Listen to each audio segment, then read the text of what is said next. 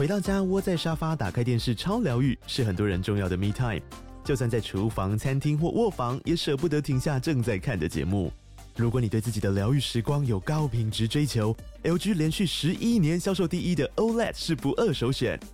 OLED 价格亲民又高质感的 A3 经典系列智慧电视，支援杜比世界与杜比全景声，追大场面的戏剧超过瘾。现在 LG 推出限量优惠，购买五十五寸 OLED A3 电视，再带一台二十七寸的 StandBy Me 闺蜜机，只要六万多块。StandBy Me 闺蜜机内建 Netflix、Disney Plus 等影音平台，可以摆床边、餐桌，甚至顶楼露台，家中每处都可以成为你的专属娱乐空间。快到资讯栏了解活动详情，用最舒服的姿势把 LG 电视看起来。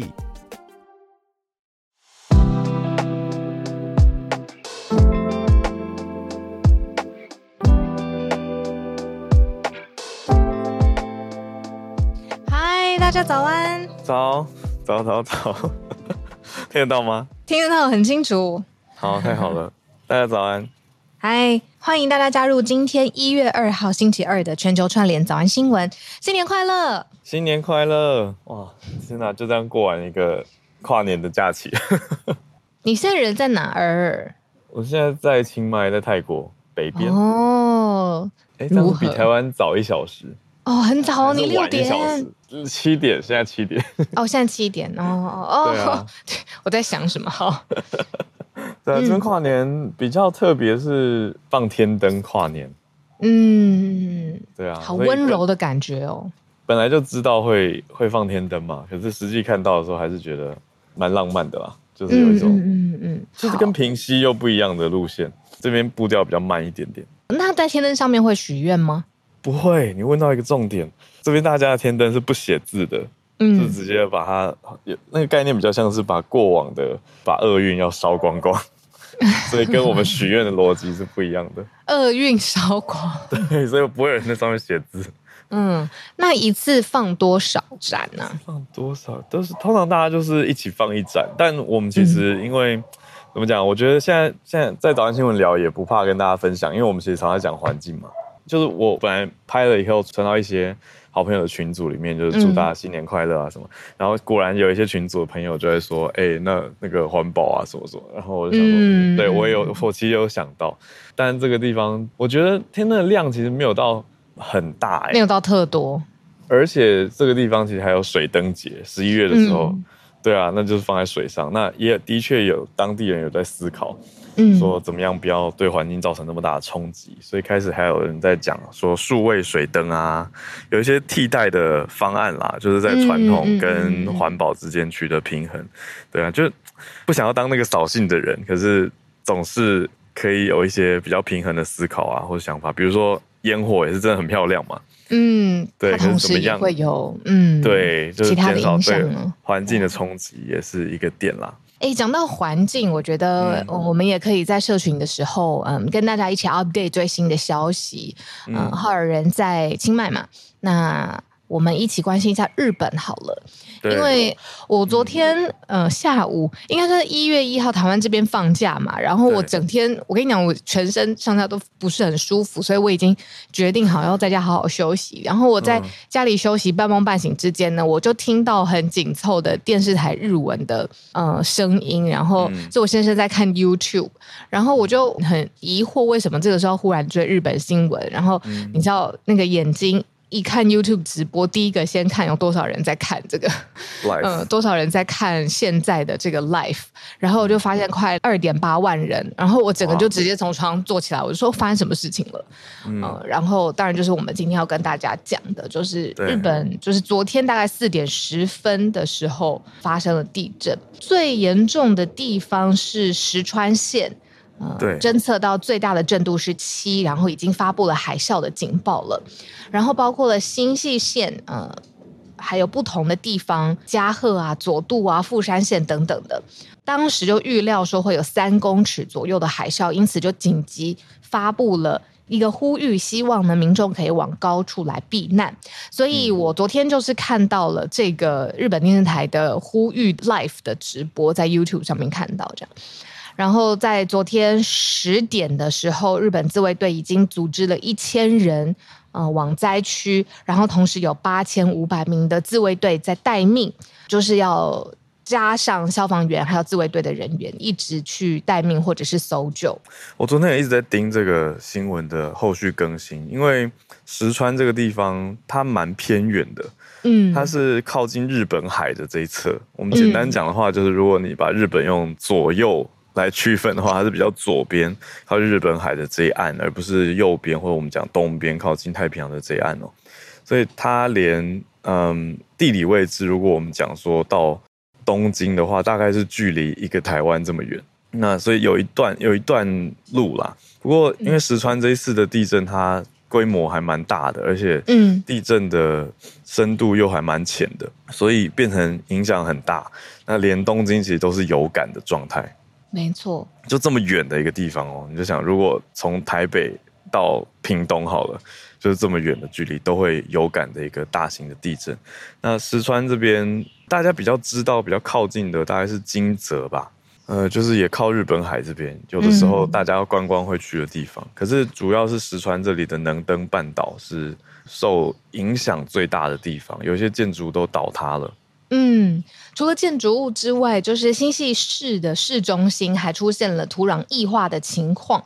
嗯嗯，这个土壤异化会造成什么呢？就是因为土壤里面有地下水的管道嘛，那这个管道土壤一异化就破裂了，所以很多户的供水的状况就没有办法正常的供水，就停水了。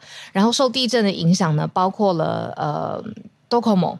嗯，就是 SoftBank，这些都是乐天，这些都手机业者都没有办法有讯号，然后这个通信都是受受到了阻碍。刚才呃浩尔有讲到金泽，那在附近我们的朋友在京都，他刚好也跟我们大家保持联络，就是有说哦，他也有感觉得到这样子。哦，京都也蛮远的，其实，嗯，离那边蛮远的。那那京都也感觉得到，嗯，哦，对，因为他这里这里就是石川，就是靠海。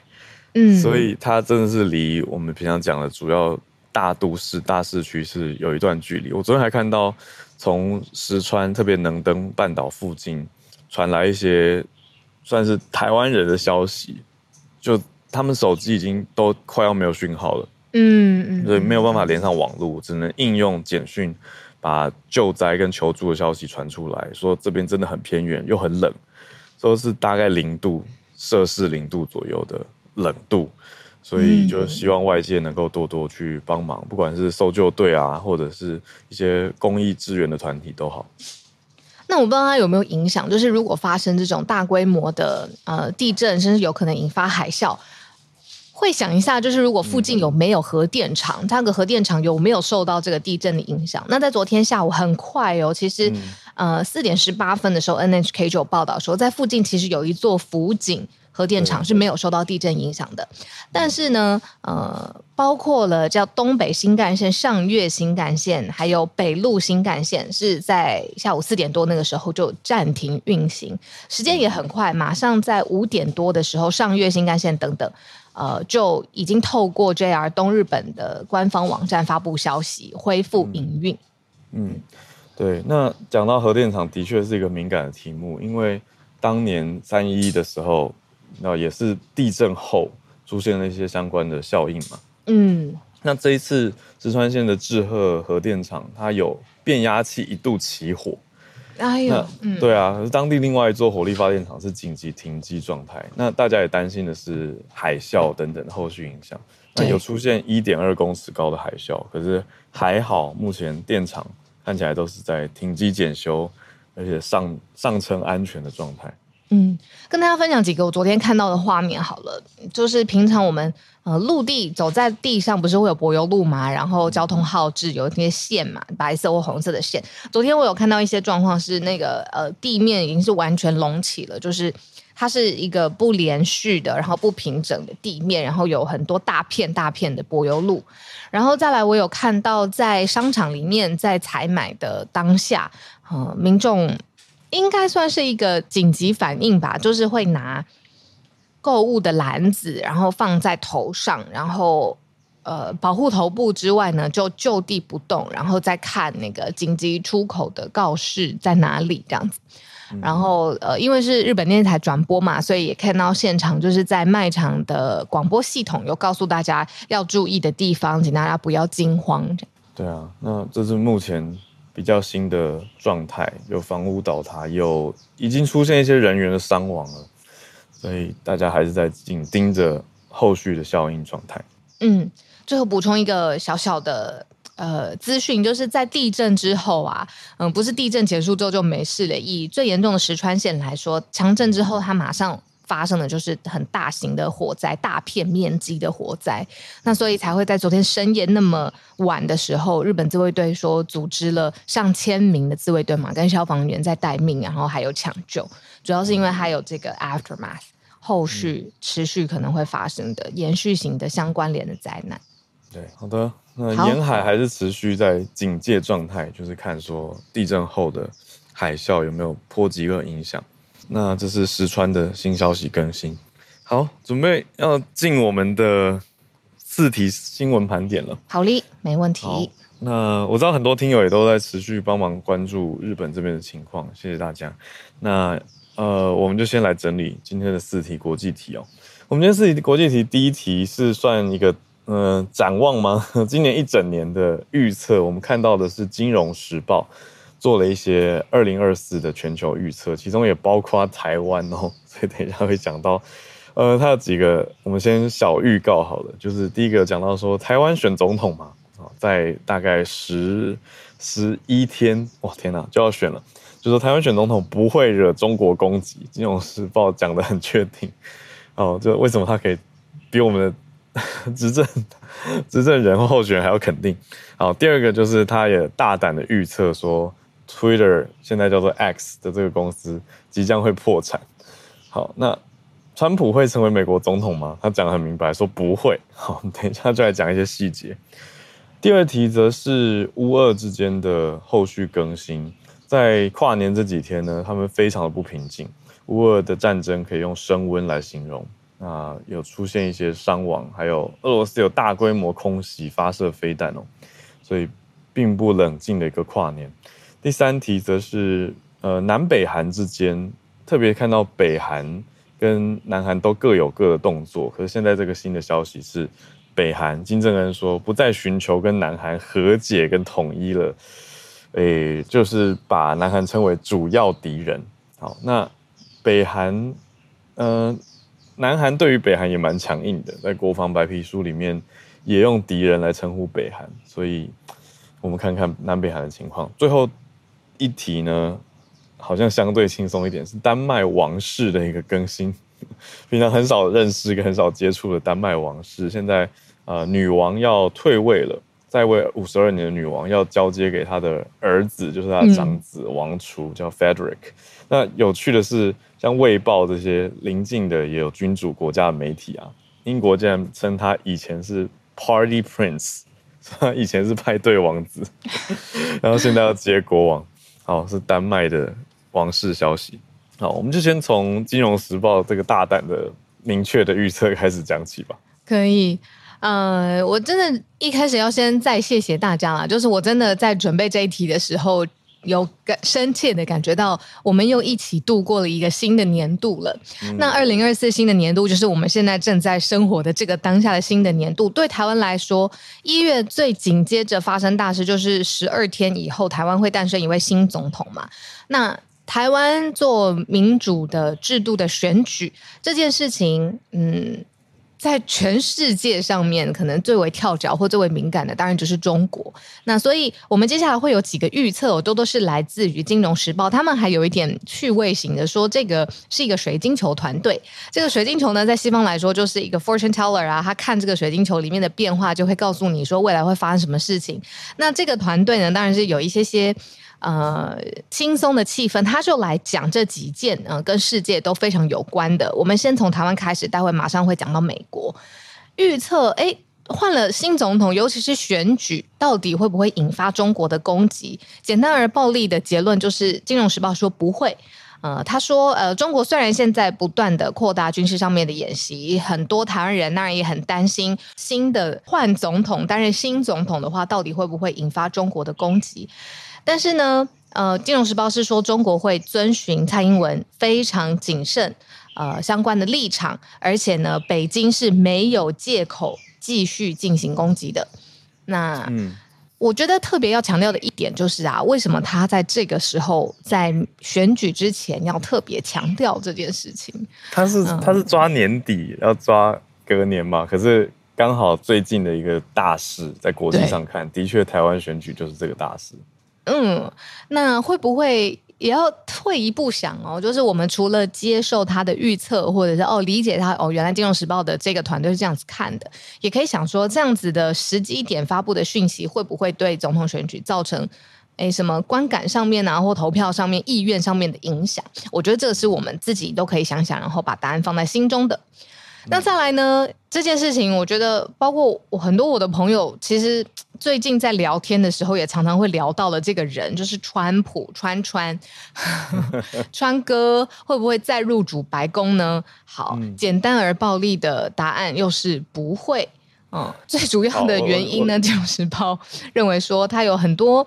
哦，首先他还是会跟拜登对决哦。二零二四年年底，美国也会有自己的总统选举。那现在看起来，民主、共和两党的出现的人就是拜登跟川普，就是要再战就对了。可是《金融时报》认为说，他最后是没有办法过选举人票的门槛，然后入主白宫的。没错，嗯，对。那我觉得可以讲一下《金融时报》这个预测啊，因为去年其实他们有做预测，他去年的准确度，我们现在经过一年已经可以回顾了嘛。大概百分之八十都准确，嗯嗯，算算高吧。那他今年做出了八项预测，那我们刚刚讲了两项了。好，我只对第三题、第三个有还有兴趣，嗯、看看接下来浩尔有没有要加的。这一题我非常有兴趣，这是跟未来我们的环境跟永续的议题，好，还有最直接的体感非常有关系。预测二零二四会不会成为史上哦？这个字很严重哦，历史上面最热的一年。简单而粗暴的答案是会。金融时报说呢，二零二三年就已经经历了很多酷热而且极端的事件了，那所以二零二四肯定会成为有气候记录以来最热的一年。嗯，哇，这么热爆！因为二三已经是近代历史上面最热的一年了，所以意思是今年会更热，好吧？那 那那还有刚开题的时候有预测到的，不是预测，预告到的，就是。Twitter 或者 X，它会破产吗？这种时候讲的言之凿凿，他意思就是说很摆明就是就是会耶。那觉得主要是广告陷入困境，这个去年就有看到啦，所以他的这个预测像是嗯立基在去年的基础之上，那就看到说可能会警告破产来作为一个激励的手段。那金融时报还说。马斯克他在 Tesla 跟 SpaceX 都做过这件事情，嗯嗯，所以可能会让 X 在破产，那也警惕大家这种意思。这是几大预测，呃，我们挑几题跟大家讲哦。对啊，我觉得你刚才最重要的事情是说，他、嗯、是可以看历史上面回测，他到底是准不准的。你说他八成以上都准了。对啊，你去年来看的话，他去年他去年就有说过，说台海说北京不会对台湾动武啊，然后另外说乌俄不会停火。嗯不过我觉得早安新闻的听众好像也，那听友们也可以做一些预 类似的预测。对啊，如果大家都有听的话。对啊，就今年初，现在年初嘛，那展望说今年一整年。可是像今年他们很有趣，就是都没有特别提到乌俄了。嗯。那我觉得有可能就他只有讲到说美国跟欧盟会继续资助乌克兰。嗯。可是就没有没有敢继续预测说会不会停火。我觉得当然希望和平嘛。嗯，另外他们有一个预测也是很重大的啦，是以巴的战争会不会引发全面区域冲突？他们也认为不会扩大到全面性。嗯，算是希望成真的一个预测吧，就是能够控制下来。好，那你看，我们都已经要 looking forward，就是接下来会发生的事情了。然后，但是其实，在呃，跨年的当下，其实发生了蛮惨烈的事情，就是乌俄之间的对峙。我们很快的当梳理一下时间点跟发生了什么事情。首先，十二月二十九号当天，俄罗斯就已经发动了一个算是呃开战以来最大规模的空袭，所以立刻就造成了呃乌克兰有三十一人死亡，一百六十人受伤。他发射的是乌克兰呃，sorry。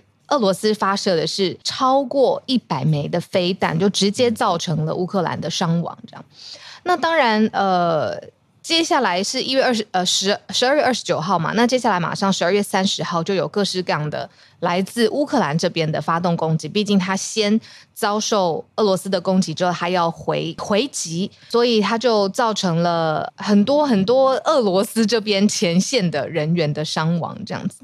那边境的城市呢，在马上也就造成了二十人死亡，然后莫莫斯科也说他还要再报复，所以就是一来一往中当中，呃，现在最新的媒体的数字已经 update 到有二十四人死亡了。那所以最严重的事情是在跨年的时候，俄罗斯就趁这个十二月三十一号晚上猛攻，呃。派出的武器是无人机，然后在乌克兰这边当然也拦截了无人机，这个数量也是创下最高的状况。嗯、所以就是在跨年夜，呃，前几天就已经不宁静，在跨年夜的时候，俄罗斯又有一波猛攻。那对，已经打了快两年的乌俄战争，等于说是在这个年末，然后甚至是要跨到新的一年当中的这一周，又再度升高了紧张的局势。对，所以。嗯连续这几天都非常不平静，从俄国先大规模的炮火嘛，那后来是乌克兰反击俄罗斯比较西边的边境城市，刚刚说的贝尔格罗德，嗯，那再来就是呃，俄国又打回去，所以两边连续好几天都有大型的攻击现场，嗯。嗯，就是那可以观察一下，就是、嗯、其实每个国家的元首啊，呃。哎，今年我对台湾好像没有什么印象。我有在看跨年，可是呃，有些国家当然会趁这个过年的时候，元首会出来跟人民讲话，比如说呃，除夕的哦，或者是过新年的演说这样子。那普京他是有的，他在新年的前夕呢，是有跟俄罗斯呃来大就是大家来说说话，他是。赞赏俄军的，他也没有特别提到乌俄之间的冲突。然后，但是时间变化的非常非常快，他马上又呃使言，就是他认为说他一定要加强他们对乌克兰的攻击。所以这件事情在跨年的时候，还是在呃俄罗斯的境内是一个军事上面的讨论跟喊话。嗯嗯，不过他今年跟比去年的演说比起来，其实。算蛮收敛的，他今年的新年演说没有特别提乌克兰战争，就是国家的确，你说军方有大规模的攻击，可是，在新年演说却没有讲到。嗯，这也是一个外交上可以去看的面向。好，那我们来到南北，好沉重哦。我觉得我们两个都是感觉到这样。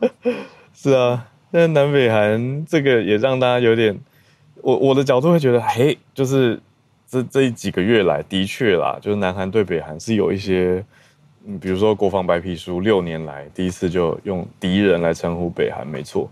可是现在北韩又有这个新消息，还是觉得有点重大。我觉得在历史上面是相当重大的一个 statement 呢，就是北韩的领导人金正恩说他不会再寻求跟南韩的和解或者是统一了。嗯、呃，我就可以看看你从哪两个方面去。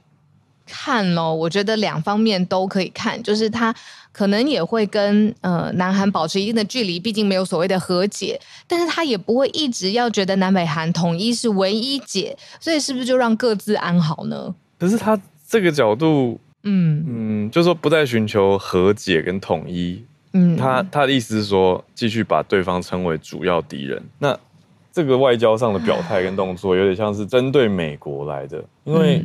嗯最近，南韩、日本跟美国有一个系统，就是在讲说要分享北韩飞弹的即时资讯嘛。嗯，有点像说，哎、欸，这个美日韩一起来连线，那大家安全安好。那特别是美国来支援日韩去抵御北韩的一些威胁嘛。可是金正恩就直接矛头指向美国啊，他就说美国长期以来引发又恶化朝鲜半岛的政治不稳定。嗯，那。现在是跨年的时节，可是他说美国还持续对我国，就是北韩构成各种形态的军事威胁。嗯嗯，那他就是觉得说，之前啦，现在是讲说长期引发不稳定。他之前讲过说，华府在朝鲜半岛做这种美韩联合演习，有部署 B 五二啊轰炸机这种战略武器，他说也是蓄意挑衅北韩，所以他要做一个回应。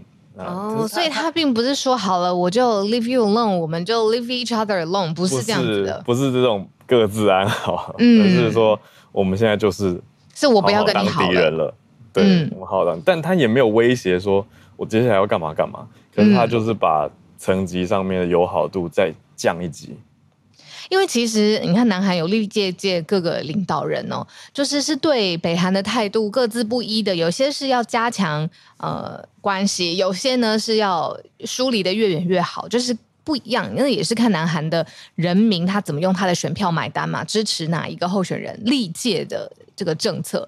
那金正恩他是一直有北韩的立场，就是要呃统一嘛。这件事情就在一起这样子，他这次是说好，我不要在一起了。为什么会有这样子的开头？就是刚才浩尔讲的，就是呃，六年来南韩在国防白皮书上面第一次把北韩称成敌人，嗯、所以金正恩就说，这个称为我们是主要敌人的人，我们不要再跟你寻求统一跟和解了。对啊，对，可是他层级上就还可以很多很多角度再去调，因为像他说南韩称我们是主要敌人，嗯，可是他还是。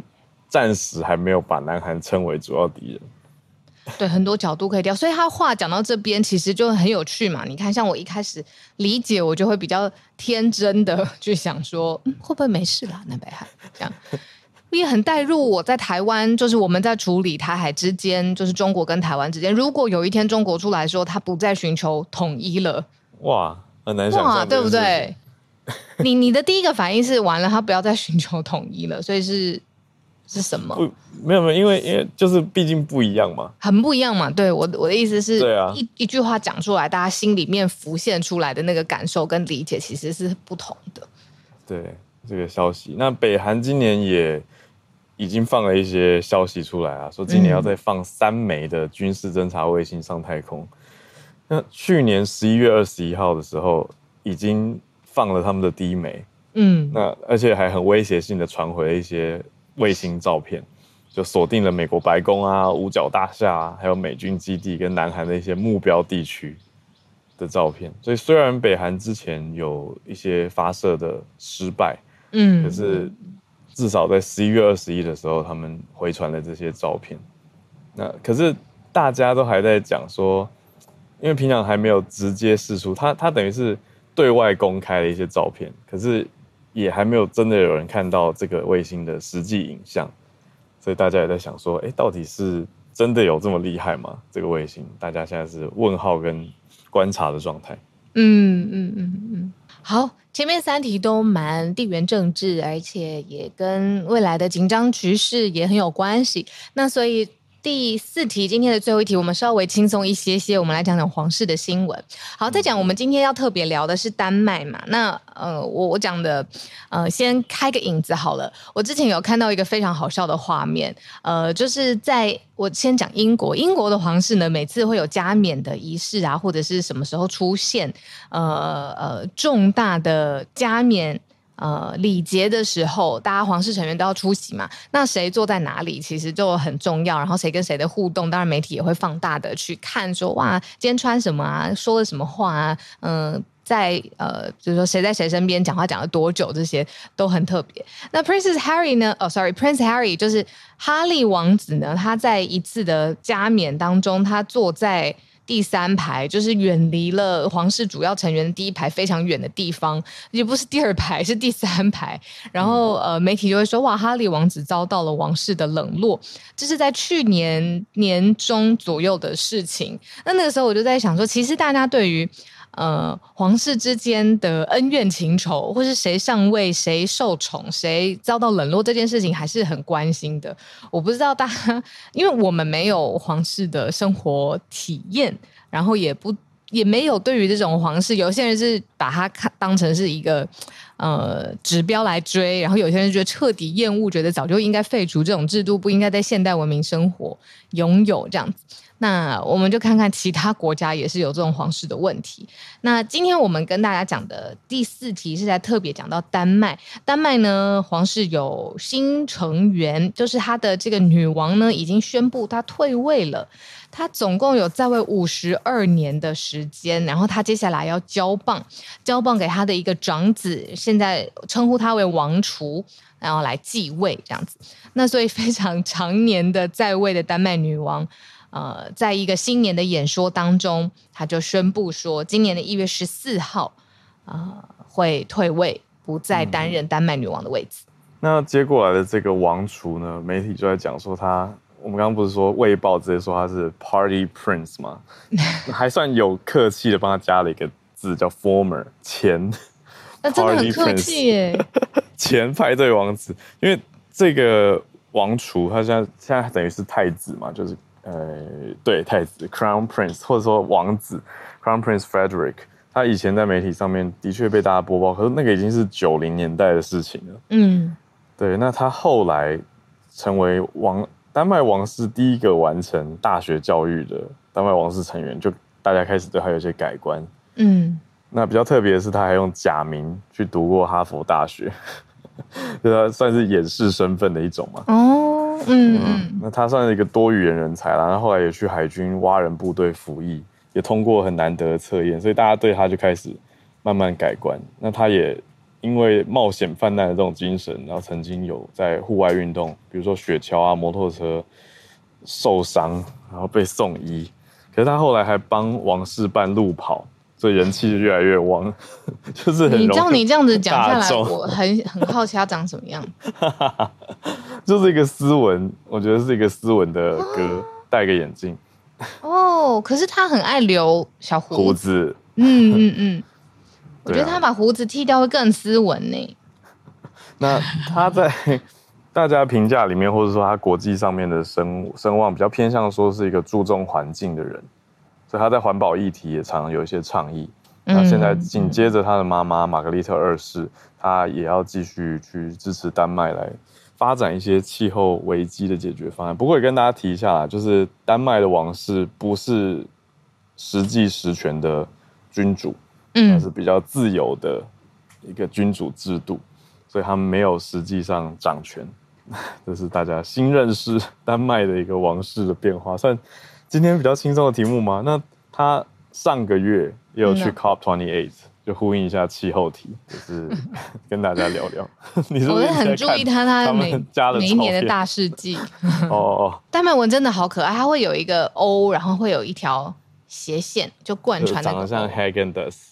对啊，但 Häagen-Dazs 是美国品牌，假装是北欧品牌。对啊，然后会有两点点的也是丹麦文嘛，对不对？对，是吗？对啊，我看到他，他是在他的酒吧认识，不是他的酒吧，是一间酒吧。搞不好他自己有没有？他在一间酒吧认识他的现在的太太，然后也是一位哦澳洲的律师。但是因为他们希望小孩子呃正常的生活长大，尽可能的正常，所以他的两个小孩都读公立学校，就没有把他们丢去那种非常贵族或者是一流的学校念书。嗯，所以他等于是王储妃。你刚刚说的这个玛丽，就是接下来的要登基为国王跟皇后的两位。好，第一，这是我们今天的四题国际新闻的盘点。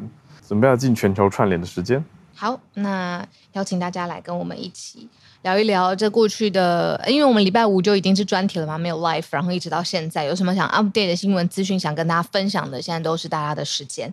那我先特别邀请了翠翠，应该有日本地震的后续是想跟我们分享吗？对啊，翠翠早安。Hello，早安，小润早安。然后嗯，还是说声新年快乐这样子，声音还好吗？因为我在车上。可以。好，OK，好，嗯，对。先说，就是还是跟比较广大的听友讲，就是像我想大部分的，就是大家台湾朋友可能比较多会住在关东，也就是所谓的比较靠太平洋这一带。而是这次地震发生是在日本海比较上面那一带，所以大家如果可以打开日本地图的话，看一下什么北海道啊，然后青森、山形县，然后像这次的那个能登半岛就是石川县，然后其实包括像刚刚浩尔讲的京都的。其实京都它也是靠日本海，对，所以其实京都有一部分哦，他们那边还是会有一点点，就是所谓的海啸警报这样子。嗯，嗯好，那呃，昨天是大概四点多的时候，也就是所有的人的手机都发出那个就是呃非常大的警报声，就是连我自己在那个神社参拜的时候，也是一堆人，所有人就是发生警报声。那当下没有感觉到什么地震，但是实际上后面才发现原来很严重。对，那其实。电视台啊，就是所有的电视台都是直接就是所有的节目特别节目都停掉，就是一直在播放新闻。那我觉得日本做的很好的一件事情，就是所有的新闻台一直不断用非常嗯、呃、严重、比较深刻的就是口吻说，请大家快点避难。所以其实真的不少人是住在海边的。嗯、那那也一直就是新闻在呼吁说，第一波的海啸或是地震完，大家觉得可能没事，其实不一定是没事，因为其实第二波、第三波的海啸可能会造成更大的伤害，这样子。嗯、好，那目前呢，其实我刚好身边有一些朋友，他们刚好人在就是去嗯金泽，就是在那个像刚刚讲能登嘛，就在能登空港那边，对，就是刚好要回去，因为他是住在那个石川县这样子。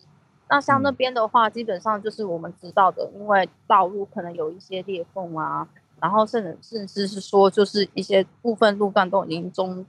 就是停止了嘛，还有新干线都是。那我刚好就是在能登空港，之所以能登机场的朋友是说，目前的情况就是，呃，因为可能就像还有刚刚讲的，机场的跑道，因为它有一些裂缝，那就是有些危险。是目前呢，就是飞机停驶以外，那大部分的人，像他昨天是搭包巴士到那个机场，就在嗯、呃、巴士上面直接过夜的，因为其实。机场里面也没有地方可以过夜嘛，对，嗯、所以现在目前就是，嗯，情况就像可能，因为接下来大家也会看到很多新闻，包括灾害持续的发生，那停水、停电也好，那比较危急的可能是像因为医院本身停停电还有发电机，但是因为停水的话，很多比较大手术或是一些检查都没有办法，就是实际上就是去进行，所以其实。像一些部分比较靠日本海，像是我们刚刚讲的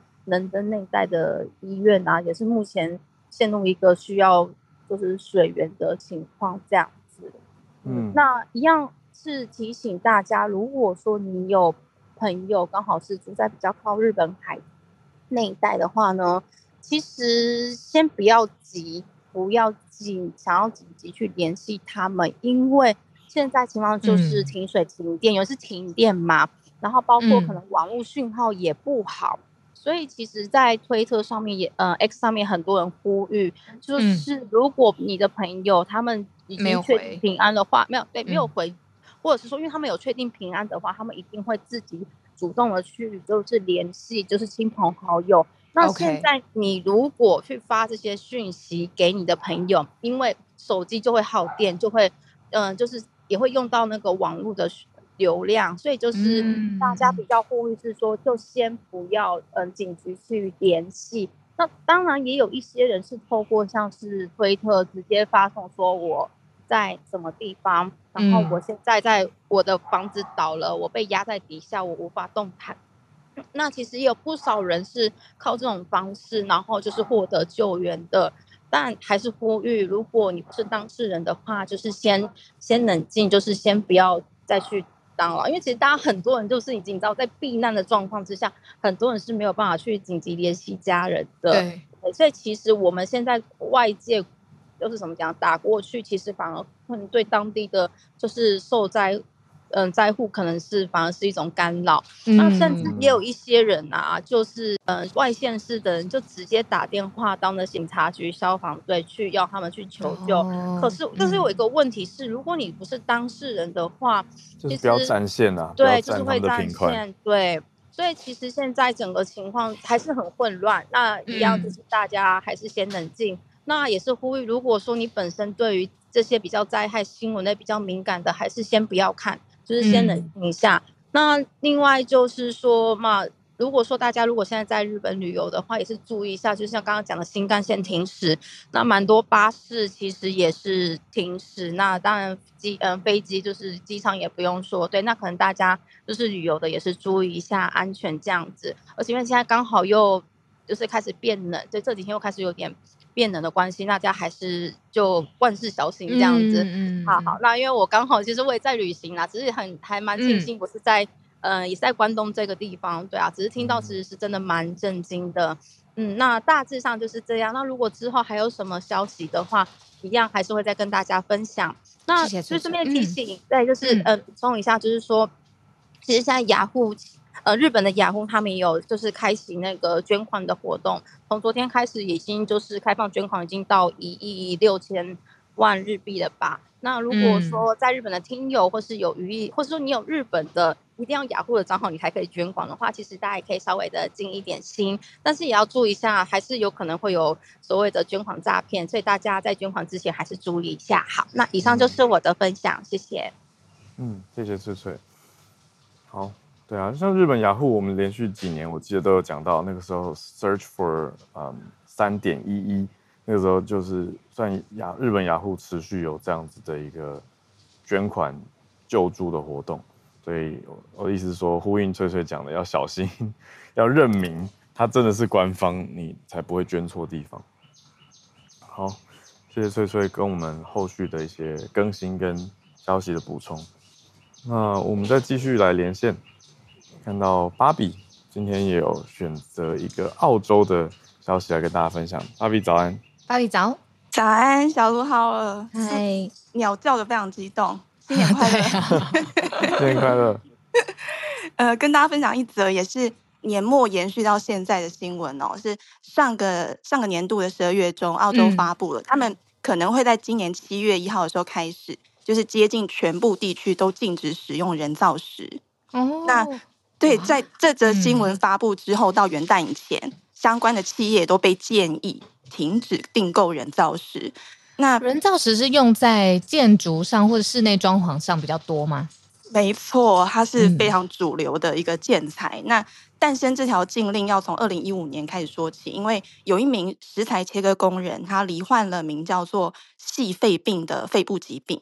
那研究人员他很快就把他的工作跟患病做连接，就是因为人造石它本身是由天然的石材粉，然后像是石英石粉末啊，然后跟一些树脂混合制成的。那在人造石切割、打磨、研磨的这些制成当中，会产生大量的粉尘，这些粉尘就是细尘当中呢会包含微小的细酸盐颗粒，它小的程度是纳米等级的。嗯、那当工作人员他没有穿任何的防护措施，长期暴露在这些粉尘当中的时候，嗯、就会肺里面。没错，它吸入大量的细酸盐颗粒，嗯、那这些颗粒就是进入肺部，长期累积，就是会引起发炎的反应，形成最后所谓这个细肺病。那它的它会导致肺部组织的一个纤维化、硬化，那出现呼吸困难，一系列的肺功能下降的症状。所以它就是很明确的一种职业性的肺部疾病。哦对，那发布这条新闻的时候，西澳政府它也引用了工作安全局的数据，嗯，就是显显示当地从二零一八年以来有记录的四十八例细肺病，有四十三个患者，嗯，都是人造石业的工人。哇，对，所以这个法规的冲击程度非常大的，呃，因为人造石它在市占率一度高达百分之九十，好高，嗯，嗯对，所以虽然说距离全面禁止的七月一号还有一点时间，可是。在这之前，很多已经签订的一些合约，或者说公司的库存，对，它需要更明确的转型方向，或者是说替代的材质，嗯，还有这些配合的企业可以获得怎么样相对应的资源，就就是一连串的挑战。嗯，那同时台这台在台湾哦，其实去年十一月，劳动部也有发表花莲慈济医院的分析报告，嗯，因为东部是我们的食材重镇嘛，对啊，那。我们的报告，呃，医院的报告是说，二零一九年到二零二三年的八月底，已经知道的就是跟人造石产业相关的细肺病患者，我们也有六例哦。嗯，那、嗯、那这六个案平均执行人造石加工的行业年资是六点七年。嗯，那平均的、哦、长，嗯，对，平均的确诊年龄是三十五点八岁。很年轻，很年轻哎、欸，这很可怕，嗯、因为因为这个相较于以前过往的历史，六十六点一岁，这个病程是明显的在，嗯、对，它在加速，而且它在年轻化，嗯，所以可是我我们却没有看到台湾会跟进澳洲这个法规的新闻，是因为我们的市场主流就是人造石，对。对，因对，因为它虽然硬度不够高，容易刮伤，可是也因为这样子比较好塑形加工。那可以做出天然食材它不能做的倒角，而且表面它没有毛孔，可以设计一些无接缝的处理。重点就是它比较便宜，哦，所以对，所以这部分就觉得蛮值得继续观察这部分的产业动态。以上跟大家分享。嗯，谢谢芭比。长知识、欸，我我也在，嗯、对啊，我也在查了一些相关的，像是澳洲这边动作真的很多，澳洲的 IKEA 也已经下架所有的人造石的产品了耶。嗯嗯嗯。对啊，那呃，人造石的英文是 engineered stone，就是工业处理过的石头。嗯，嗯，对。可是的确像芭比说的，澳洲这是率先禁止，就是哎、欸，因为出现了这些制造过程当中工人健康的疑虑，所以他们就。敢大刀阔斧的去把这个石材给呃或建材给停掉。嗯，我在聊天室也看到一个连接，就是好像另外一个名称是尘肺症，就是呃肺部的肺嘛，然后呃这个尘灰尘的尘，尘肺病、尘肺症这样子。嗯嗯，就是日常生活当中暴露在高风险的。呃，这种工作环境就像是芭比讲的，这种人造石的工作环境的确会可能直接导致或者是面临很大的风险。对，因为刚刚讲的几个个案也不止花莲，像是台大医院、还有林口长庚跟台北荣总都有个案。嗯、那这些大多都是相关产业的人员，嗯、所以大家要多多注意啦。那我觉得给大家这个概念就是自己也，我觉得因为一般你说屋主或者是去。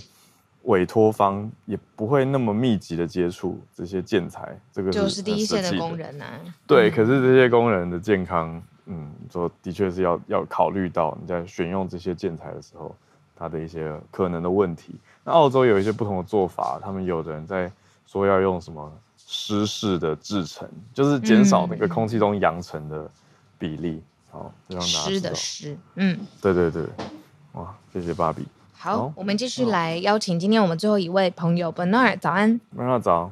早安，Howard 早安，早早安，大家早安，新年快乐。新年快乐。今天我要分享的就是回顾一下上一年二零二三年的气候的变化的一些总结。就先讲一下，这个是从欧盟的哥白尼气候变迁服务 Copernicus Climate Change Service C。Free S 就是分分享的，他分享的时候呢，其实是是十一月底的，所以就是十二月的一些数据还没公布出来。然后澳洲的，因为是南半球的话，那个时候还是夏天，所以那些资料啊还没能够呃公布出来。我现在分享的就是比较是北半球的一些数据。先讲一下气温好了，就是气温的话，北半球来讲的话，过去二零二三年就是有史以来温度最高的一年。然后我们看到数据，就是六月、八月、九月、十月、十一月的时候创下了高温记录。七月的时候呢是最高的，因为那个时候是热浪，然后森林大火的影响。七月的平均温度是有史以来是最高的。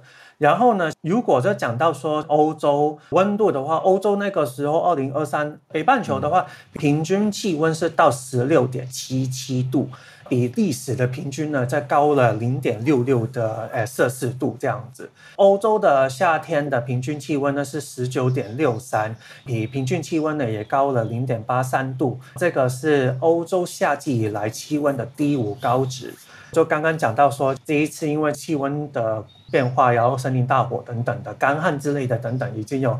大概有一点八万人就死亡了，也有让十五万人流离失所，也造成了大概几十亿的损失。这样，所以这个是气温的一些变化。然后又讲到说，其实海洋的表温温度呢，也是也创了历史新高。今年的四月、五月、六月的时候呢，这海洋全球的平均海洋温度呢，是一直在全年的最高的温度。然后到七月底的时候呢，它已经达到十摄氏的二十点九六度，这个是创下了二零一六年三月创下了二十点九五的历史的新高度，所以这个是看到海洋的温度了，其实会影响到这个海洋的生态系统，然后生物的多样性有一个很重大的影响。然后另外一个看到的就是南极的海冰面积的面积也是有在降，海冰面积有在缩，嗯、对，也就有在缩小的。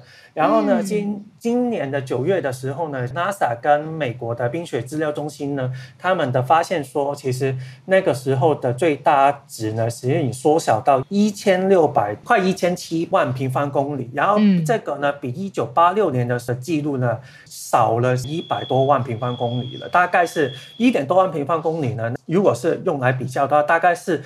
德州跟加州面积的总和，我们就看到说，以前德州跟加州其实在美国来讲算是一个很大的。州嘛，嗯，对，大州，其实是那个就看到整个变化有很多嘛，所以就看到说这三个记录已经已经让很二零二三年的时候整整个温度大家也是很有感嘛，所以就是很热，然后连我在澳洲的时候就大概也经历了大概四十多度的温度这样子。然后就分享一下之前呢，其实因为我们有听过这个巴黎协定嘛，巴黎协定那个时候就说尽量不要超过一点五度的目标，但是有可能之后这个不能超过一点五度的这个巴黎协定呢，有可能我们会超过了，人为的会让整个全球。暖化的因素还是有在的，比方说，诶，化石燃料的排放量呢，其实是比上一年呢是增加了一点一趴的，所以是我们就看到，我们还是在这个地球上生活的时候，我们看到越来越热、越来越的全球暖化的现象之后，嗯、就看说我们有什么的方法可以让整个气温暖化的现象可以减缓这样子。嗯、对，今天是我以上的分享，谢谢。谢谢 Bernard，也呼应到我们今天啊、呃、第一题跟大家说，呃，《金融时报》的预测啊，明年也会是最热的一年嘛。嗯、然后还有相相关的，已经来到二四年了。哦，对，今年今年是最热的一年，对、啊，对啊、还没还要习惯一下。嗯，对啊。今天特别谢谢在新年的第一天。呃，早安新闻的时候，呃，Life 的版本，翠翠跟芭比还有 Bernard 上来的分享。那今年我们还有几几件事情我们要做。呃，首先一月十三号我们会有开票的，呃，陪伴大家一起迎接台湾新总统的节目。我们马上会用专题。跟呃现场开票的方式跟大家见面嘛，一月十三号。嗯、那详细的时间呢、啊，参与的方式啊，这几天都要陆陆续续呃注意我们的节目。然后再来就是我们还有一次 VIP dinner，呃谢年饭哦，还有一一次，因为上次人太多嘛，我们分流，然后我们也要会跟还没有参加现年饭的 VIP 朋友们再次实体的见面。那这个就是很近期也都会发生的事情，所以我们要持续。来看节目上面相关的，不论是在社团呢、啊，或是在呃我们自己的 VIP 的 channel 啊，呃 Premium 的社团，呃就是 Facebook 的社团，跟大家再来陆续布达。嗯，对啊，所以今年很还是很多期待、值得期待的好消息跟 正向的消息。虽然说我们刚一开始开题在跟大家盘点的时候就觉得哇，蛮多重大题的，不过就是这个世界就是这样咯，持续有。一些好的事情跟一些比较严肃的事情在发生当中，那早安新闻都会跟大家继续在一起，所以今天应该也是很多人今年的第一天上班日，就祝大家都顺顺利利，开工加油。我们明天早上八点会再继续准时跟大家连线，大家拜拜，大家拜拜。